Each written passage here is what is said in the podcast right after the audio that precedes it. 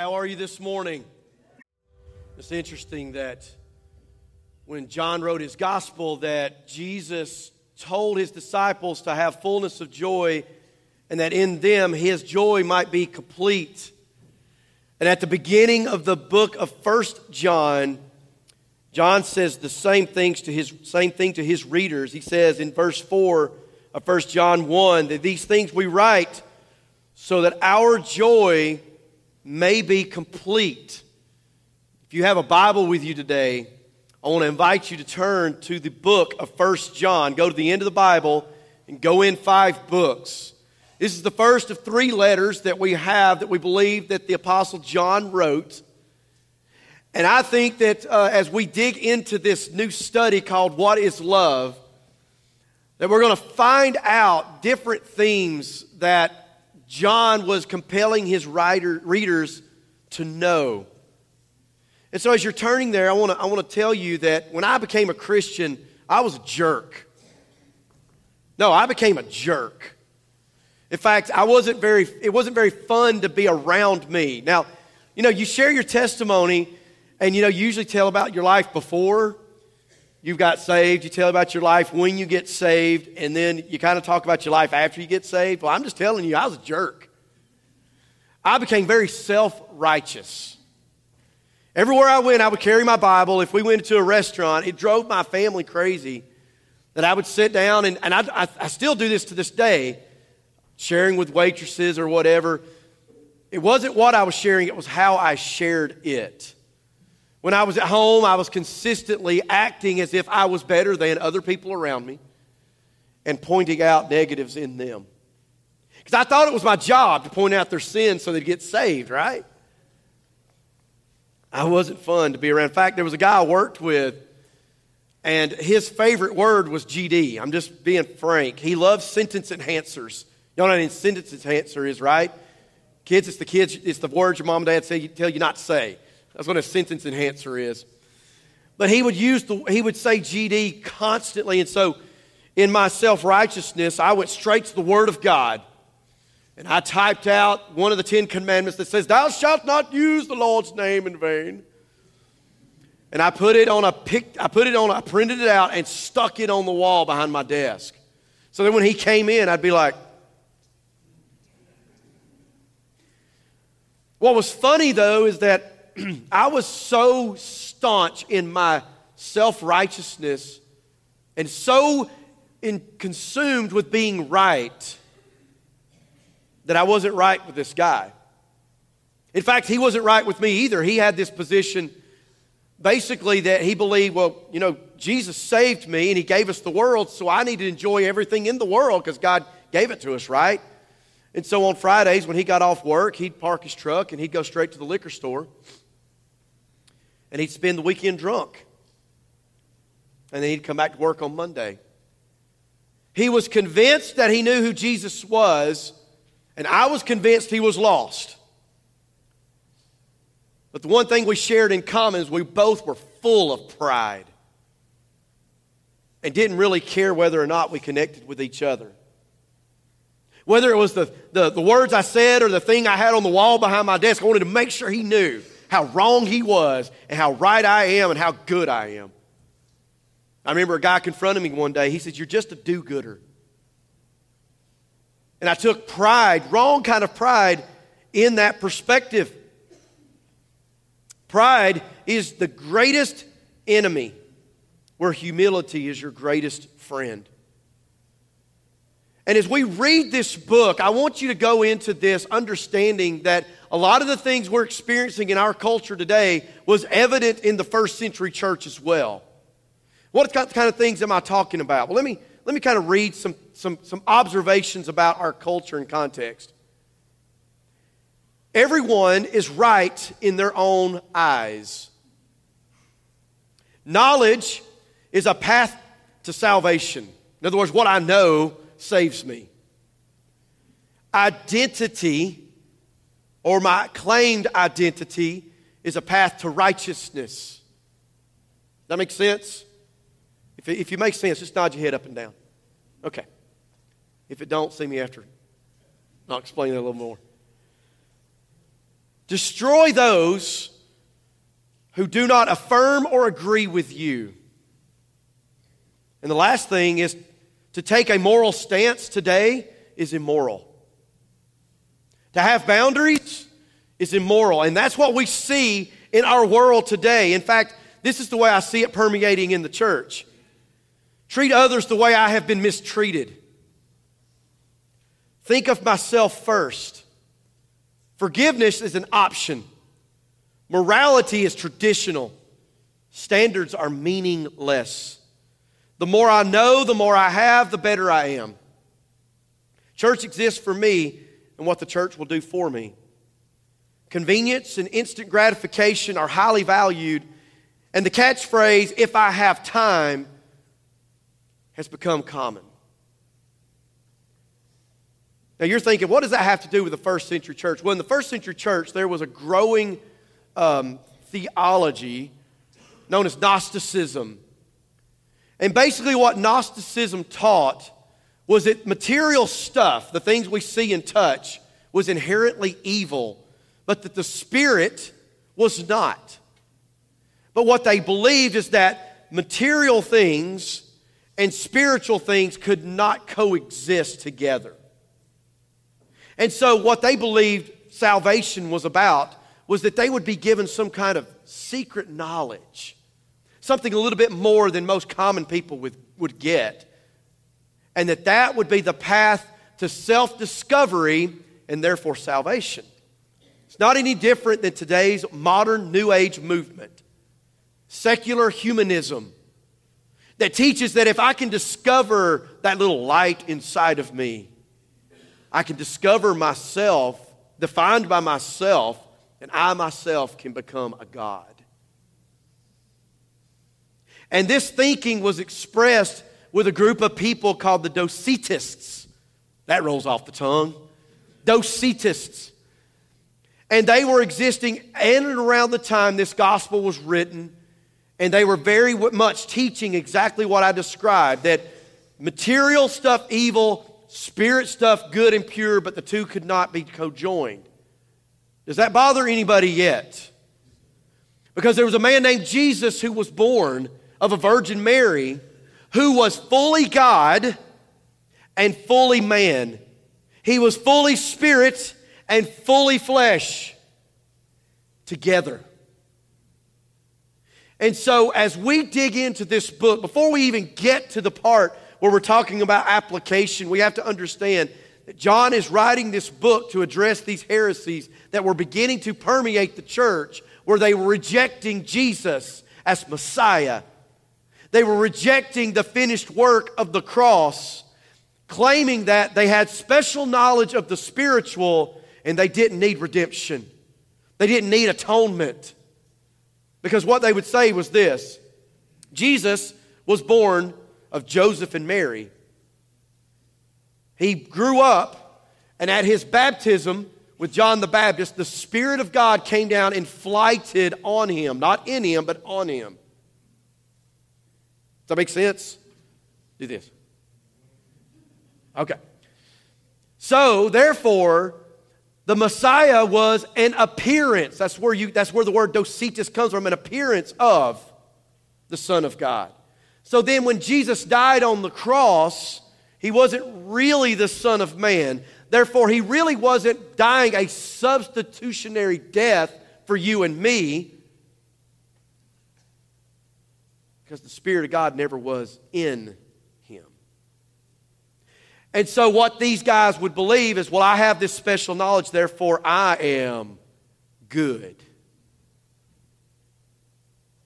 That's heavy, isn't it? When we open this book and we begin to dig into it, I want you to think of that in your mind. That John is writing to address really three major problems here. They're rejecting Jesus as Messiah, they think that they're sinless, and that's being expressed in how they treat each other. So, we're going to talk about what is love. Baby, don't hurt me. Don't hurt me no more. I mean, Haddaway had something going in 1993 when he wrote that song. But I mean, we're sitting here today just going, all right, what's, what's love got to do with it? Thank you, Tina Turner. I mean, we're standing here today asking this question what is love? And, and what we're going to do as we begin to dig through First John is we're going to look at five different themes for each chapter. We're going to look at the theme of fellowship today. We're going to look at the theme of perfection. We're going to look at the theme of transformation. When we get to chapter four, God is love, period. If we want to know what love is, we have to start with where God is love, the very definition of it. And then lastly, we're going to talk about victory and overcoming this world because it's this world that wants to convince us that Jesus isn't who he said he is. So I want to invite you right now. Let's stand and we're, going to, we're just going to dig in. Y'all ready to cut your teeth in this? I'm going to ask you to do three things over the next five weeks. Number one, would you read the book of First John once a week? Could you do that? So at the end of this series, you will have read it five times. I'm a math guy. Five times.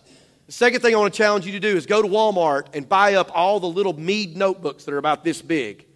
Because you can put a pen in the spiral, and if you don't journal, I'm telling you right now how to journal. Read your Bible and make notes.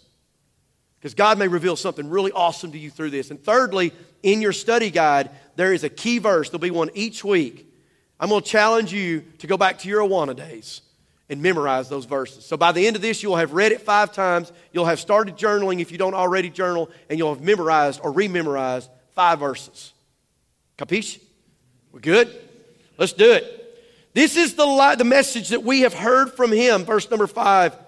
And we announce to you that God is light, and in him there is no darkness. Yes, they agree. He agrees. God is pure, he's holy, he's righteous, he's other than. But if we say that we have fellowship with him, but we walk in darkness, that's oxymoronic. We lie and we do not practice the truth. So for me to say, yeah, I know God and I know God is light, but I'm going to continue walking in darkness, you're a liar.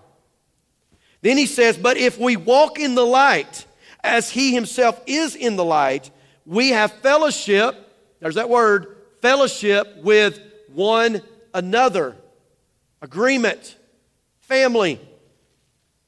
And the blood material of Jesus cleanses us from all sin.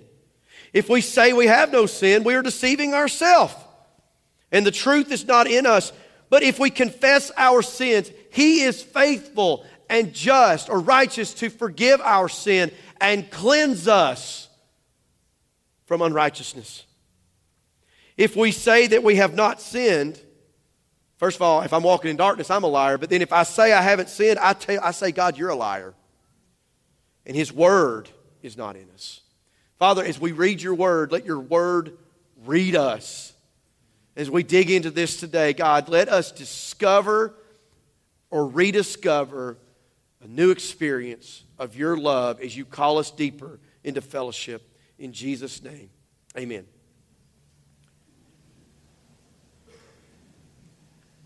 So when I was a jerk, I'm a recovering jerk, by the way. When I was a jerk, I had a friend that I grew up with. We, we hung out in middle school, we hung out in high school, and we were really close. We had fellowship. Say fellowship.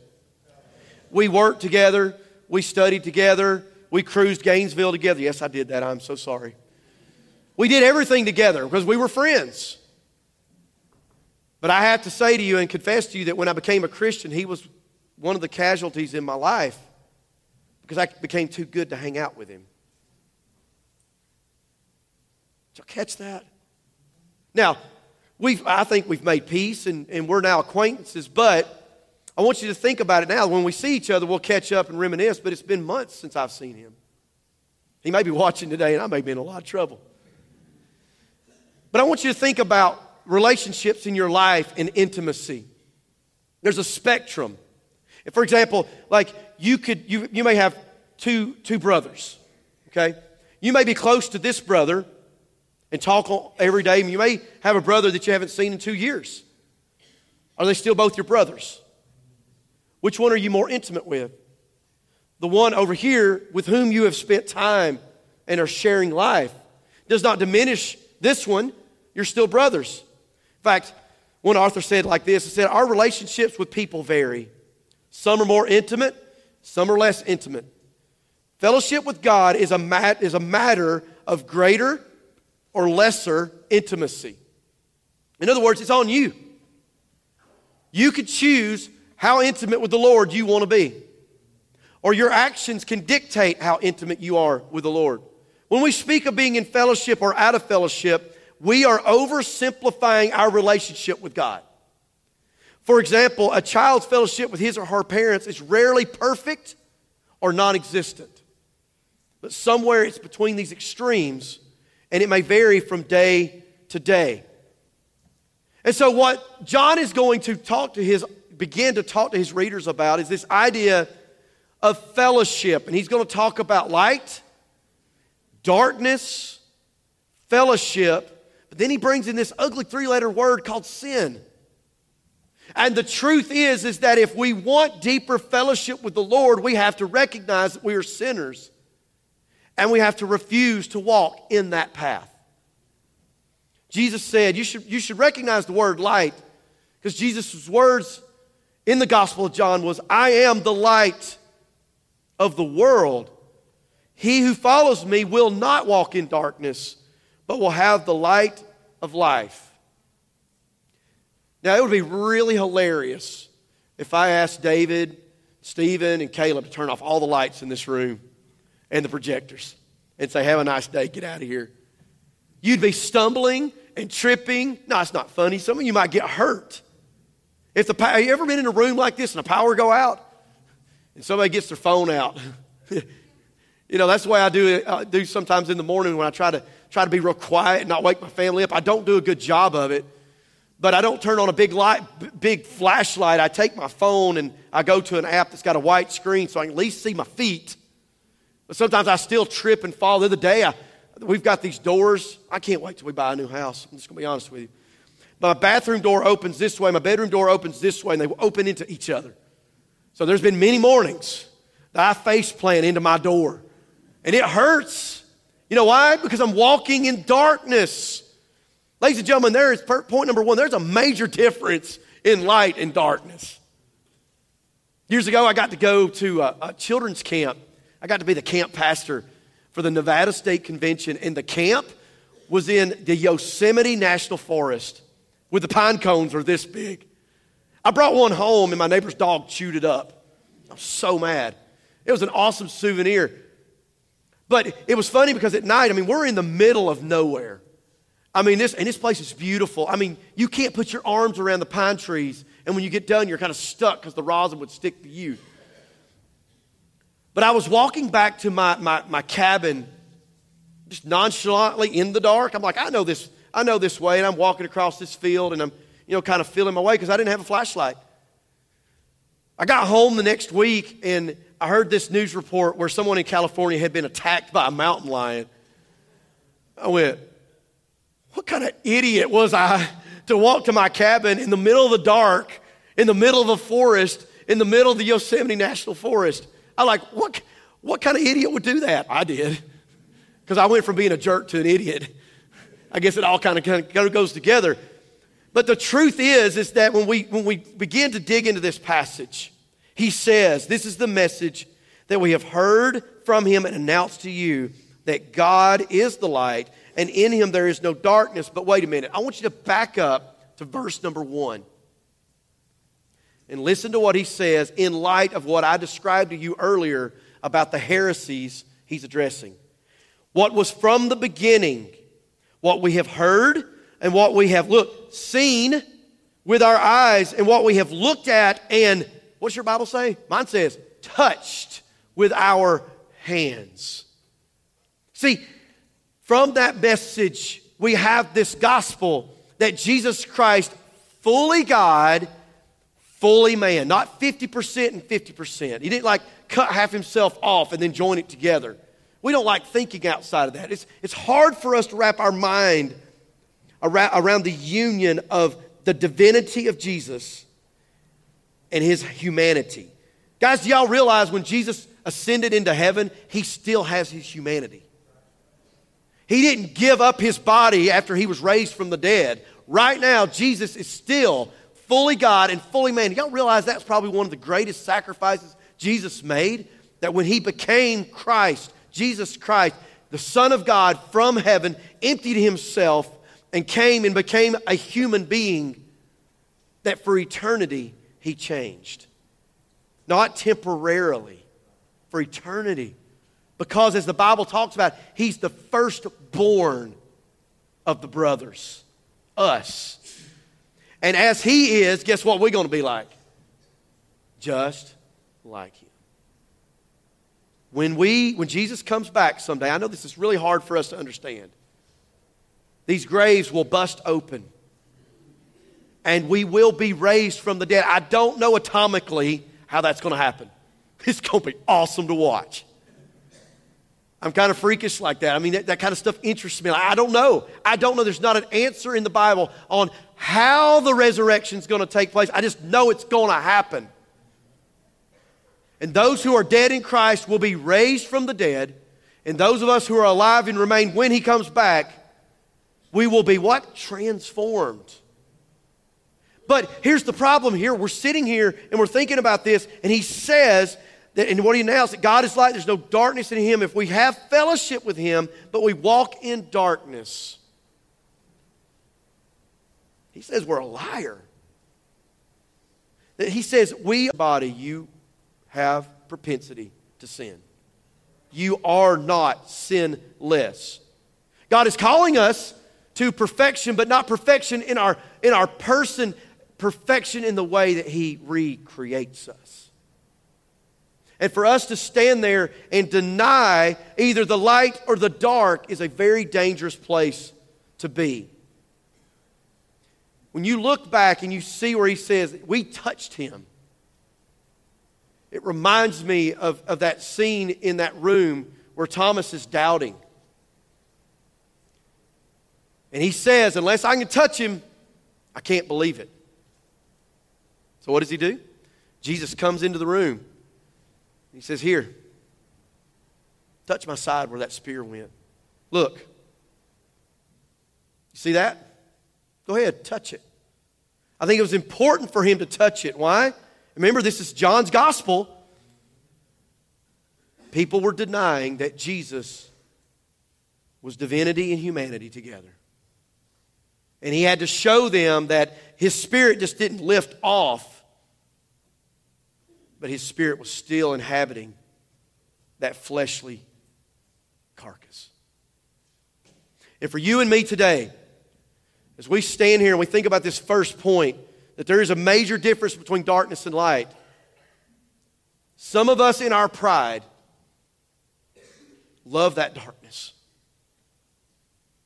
And what the world is trying to do is get us to deny who Jesus is.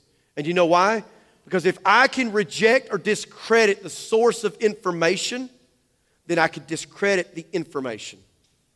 Y'all remember the book, The Da Vinci Code, that came out a couple of decades ago? That book was dangerous because it brought into question who Jesus was. If you can discredit Jesus, then you can discredit his commandments. And that's what the readers were being compelled not to do. They were looking at these, these false teachers and these heresies.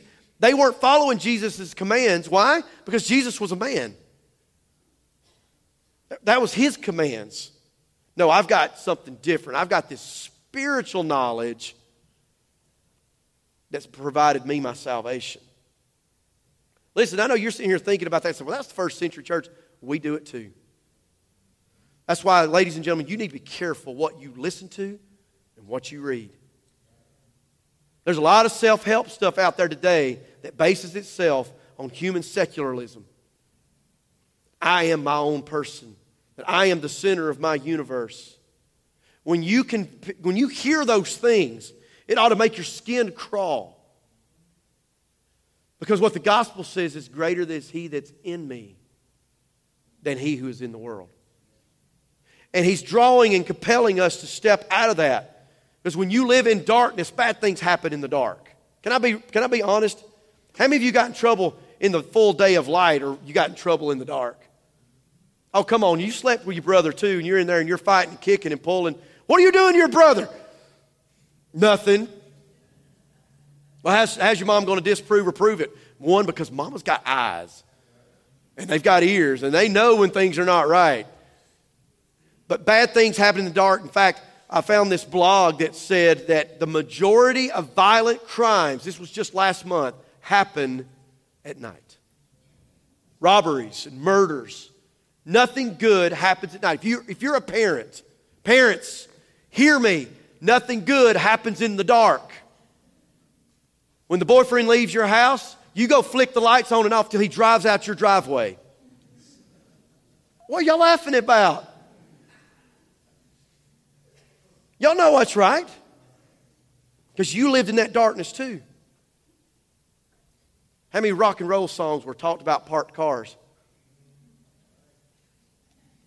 I'm saying. When do you sneak out? You don't sneak out at noon, you sneak out at midnight. Because bad things happen at dark. In fact, John addressed this in John chapter 3. Nicodemus is probably one of my favorite characters of the New Testament. And in John 3, 19, he says, This is the judgment that the light has come into the world, and men love the darkness rather than the light, for their deeds were evil. For everyone who does evil hates the light and does not come to the light for fear that his deeds will be exposed. But he who practices the truth comes to the light so that his deeds may be manifested as, as having been wrought in God or produced in God. We are very proud of what we produce. But very rarely do we pass that, uh, that attention off to where it should be and where it should go. You see, because when you think about light, like I'm standing up here in spotlight right now, you can probably see every blemish of the stuff I have on, the blemishes on my face, because I don't wear makeup and I never will. I know some people wear makeup to keep the glow off their head. I want you to see the glow on my head. You know what I'm saying? When you step into the light, you're in a surgery room. You had surgery, you got all those lights on you. The doc can see everything. People don't want to do that. When you step into the light of God, everything's going to be exposed. That's why Adam and Eve, after they ate the fruit, they went, uh oh. And they went and covered themselves, and then they hid themselves when God came into the garden because they were ashamed. They didn't want the Lord to see their stuff, they were ashamed of it. And so what they did, they went and hid in the darkness. You see, if you're in a dark room, a little light can be seen, it can be picked out. When the light is fully, fully lit, there's very few places that darkness can hide.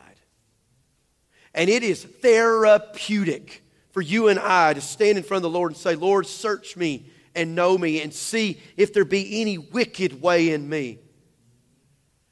Because that's the only way that that sin can be liberated. You realize a lot of times God lets you go through certain things tests your faith, not because He doesn't know where your faith is, He knows your heart. He needs you to see where it is. And when we stand in conviction of our sin, He does so because He wants to illuminate things. He wants to direct us. He wants us to reflect on where we are, and He wants to give us life. When we live in darkness, we live in cover, deception, separation, vulnerability, and death. So we have a decision to make. I may think I'm, I'm the best thing next to sliced bread. But when God invites me to come out of darkness and into light, He intends me to stay in that path.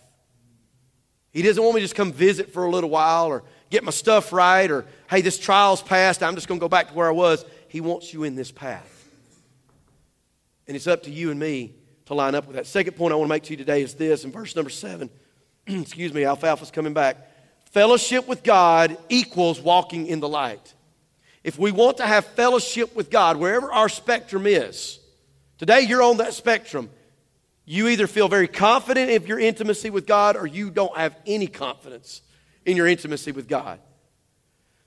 But when He invites us to walk in the light as He Himself is in the light, there's two things that are implied. Number one, we will have fellowship with each other. Remember, I said this book is about my identity in Christ, who Christ is, but then how I treat other people, he's going right for it right here. If you're walking in the darkness, you're not in fellowship with one another. Ladies and gentlemen, if there's problems going on between you and somebody else, it's probably because of your pride. No, it is because of your pride.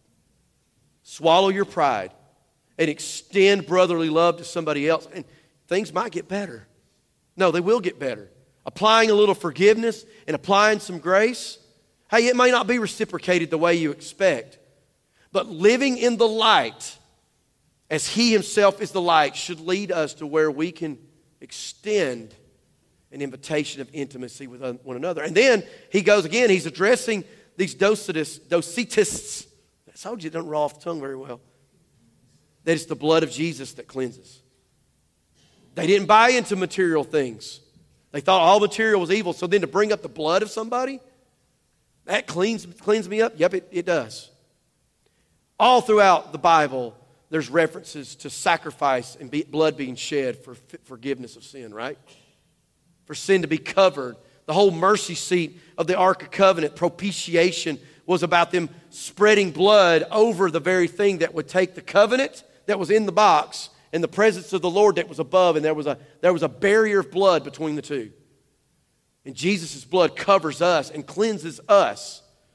When I continue to walk in the darkness, I discredit the blood. When I make choices that don't line up with the will of God in the light, it places me back in the darkness. There is a direct correlation and connection with what I know about Jesus, what I see about Jesus, and how I treat other people. And God is calling his body to be above that. Jesus said to them in Mark 2:17, "Is not those who are healthy that need a physician, but those who are sick." But again, if you're standing there going, "I'm perfect, I'm good, I don't need anything," I'm telling you, you're sick. We're all sick. It's impossible to reach someone living in self righteous deception with, with knowledge. It just isn't going to happen. They have to have an experience with the love of Christ. And in that love, I find fellowship. The issue with walking is not are you walking, it's where are you walking and how are you walking. Third point I want to make to you today in the last three verses is this deal with sin in order to increase your fellowship with the Lord. Look again at verse number eight. He says, If we say that we don't have sin, we are deceiving ourselves. If you tell a lie to yourself long enough, you'll start to believe it. That's why your self talk is so important. If you stand in front of the mirror and say, I'm ugly, I'm ugly, I'm ugly, I'm ugly, eventually you'll start believing the lie. Now, I'm not saying stand in front of the mirror and say, I'm going to be president, I'm going to be president, I'm going to be president. That's not how that works. But your words matter. But not verse number nine, listen to what he says. If we confess our sins, faithful is he and righteous to forgive our sin and cleanse us from unrighteousness. When I became a Christian, this verse became one of the verses that, number one, I memorized, but I lived by. It changed my prayer life. Because every night before I would, I would go to sleep, I would say, Lord, search me. I'm confessing my sin to you right now and asking you to cleanse me. Now, I'm the one who self deprecates and puts myself down, and I'm, I'm the one who would have the, more, the greater tendency to say, Well, how could God love somebody like me? How could He forgive somebody like me? He does. And you know why? Because He invites us to this word that you probably haven't heard in a while. And it's a word that's very powerful and it needs to be practiced. It's called repentance. Metanoia, it means to turn away from. Richard Owen Roberts said this Repentance makes the path straight between the Lord and the repenting person. That sounds a lot like fellowship to me. Repentance is like clearing a highway of holiness to and from God. And so we pray, like David said in Psalm 26 2 Examine me, O Lord, and try me. Test my heart and my mind. So, how do we deal with our sin? We confess it. We confess it and we ask Him to clean us up. We can't do it ourselves. It took Jesus dying on the cross to take your sin away. You can try to cover it up, you can try to ignore it, you can try to deceive yourself and say it doesn't exist. But as long as we do that, we will still be in darkness, we won't be in the light, and we won't have fellowship with God. And that's the invitation for all of us today. And it reminds me of a parable. It's called The Parable of the River by Max Lucado. And I'm going to tell this in a very short, short version. But there was a, there was a king who had five sons, and four of the sons, he, he told the sons, Don't go to the river. But the four younger sons went to the river, and they're dabbling in the river, and all of a sudden they get swept down the river, really far away from the kingdom with no way back. And they find themselves living among a bunch of heathens. And so they found a way to survive. They set up a camp, and slowly, one by one, each of them went a separate way. The first brother took up with, with the heathens and built, built a hut and began to live among them. One of the brothers began to condemn that brother and judging him, saying, Look how despicable he is. And the third brother, beat down with shame and guilt, got in the river and started stacking rocks, saying, I'm going to build myself, I'm going to, I'm going to prove to the Father, I'm going I'm going to make my way back. The youngest of the four just sat by the campfire. One day, the old, oldest brother shows up to rescue them. Here he is. He's shown up. And he finds the camp and he finds the youngest brother and says, Hey, where's your brothers? And he begins to point them out. And so the older brother goes down to the hut. And he says, Hey, I've come to take you home. He's like, I don't know who you are. Get away from me. This is my, this is my castle. He's like, It's not a castle, that's a hut. And the heathens were going, No, he's trying to take your hut. He's trying to take your hut. And he, and he, and he pushes him away. So he goes to the second brother who's up on the hillside and said, Hey, i have come to take you home. And he said, Well, look at, what my, look at what our brother's done. Look how bad and despicable he is. Well, I'm not here to deal with him. I'm here to deal with your sin. You went in the river. You didn't listen to the father. And he kept condemning the other brother. So he leaves him and he goes to the third one at the river. It says, Hey, I've come to rescue. He's like, No, I'm not, I'm not worthy enough. I've got to prove to the Father. I'm going to keep stacking the rocks, stacking the rocks, stacking the rocks so I can get back to the Father. And he's like, No, I've come to take you to the Father. Well, he won't take me back unless I can prove to him I can get back. He said, You're going to have to have a million rocks to do that. You can't do it. And that brother throws the rock at him and makes him go away. So he goes back to the campfire where the youngest brother was. And the youngest brother says, where are the other brothers? He simply says this He says, One's chose to indulge, one's chose to compare, and one's chosen to try to save himself. One's a hedonist, one's, a judge, one's judgmental, and one's a legalist. And we all find ourselves in those same compartments. And living in those things affects the way we have fellowship with the Lord. And my invitation to you and me today is this Where do you stand with the Lord today? First of all, if you don't know Jesus Christ, you don't have fellowship to start with accepting that Jesus Christ is the full Son of God, fully God, fully man, who died on the cross to take your sin away. You can't take it away yourself. You can't demand and claim yourself sinless. You need a Savior. I want to invite you to accept Him today. The second thing I'm going to ask you to do is while we stand and sing in just a moment, this altar's open. This altar is open. And I'm, I'm, I'm challenging everybody in this room with, with for us to close our judgmental eyes because for whatever reason somebody comes to the altar, may, they need to pray for themselves, they may need to pray for somebody else. But whatever their need is, they need to come. And we want to pray for them that today we could practice repentance. And we could practice first, we can practice First John 1 9 that if we confess our sins, He's faithful and He's just. Let's let the Lord be the Lord of our life today. So, would you stand with me as we pray? Father, Thank you so much for your word. Thank you so much, God, that you love us. And Lord, what we've discovered today and what we find ourselves in today is that love is just wanting to have fellowship with you more than sin. Love is wanting to have fellowship with you more than we want to have our sin. But God, sin is so good sometimes. It tempts every one of us. And whether it's just that immediate moment or whether, whether it's under pressure or fatigue or whatever reason we give in to sin, God, you still love us. And God, you want us to be defined by who your son is, who he said he was, who the writers said he was. And God, you're inviting us to connect in the grace and the love that you've extended. Lord, we confess to you today that we are sinners. And we thank you, Lord, that you have saved us out of our sins, saved us out of this world because this world is not our home.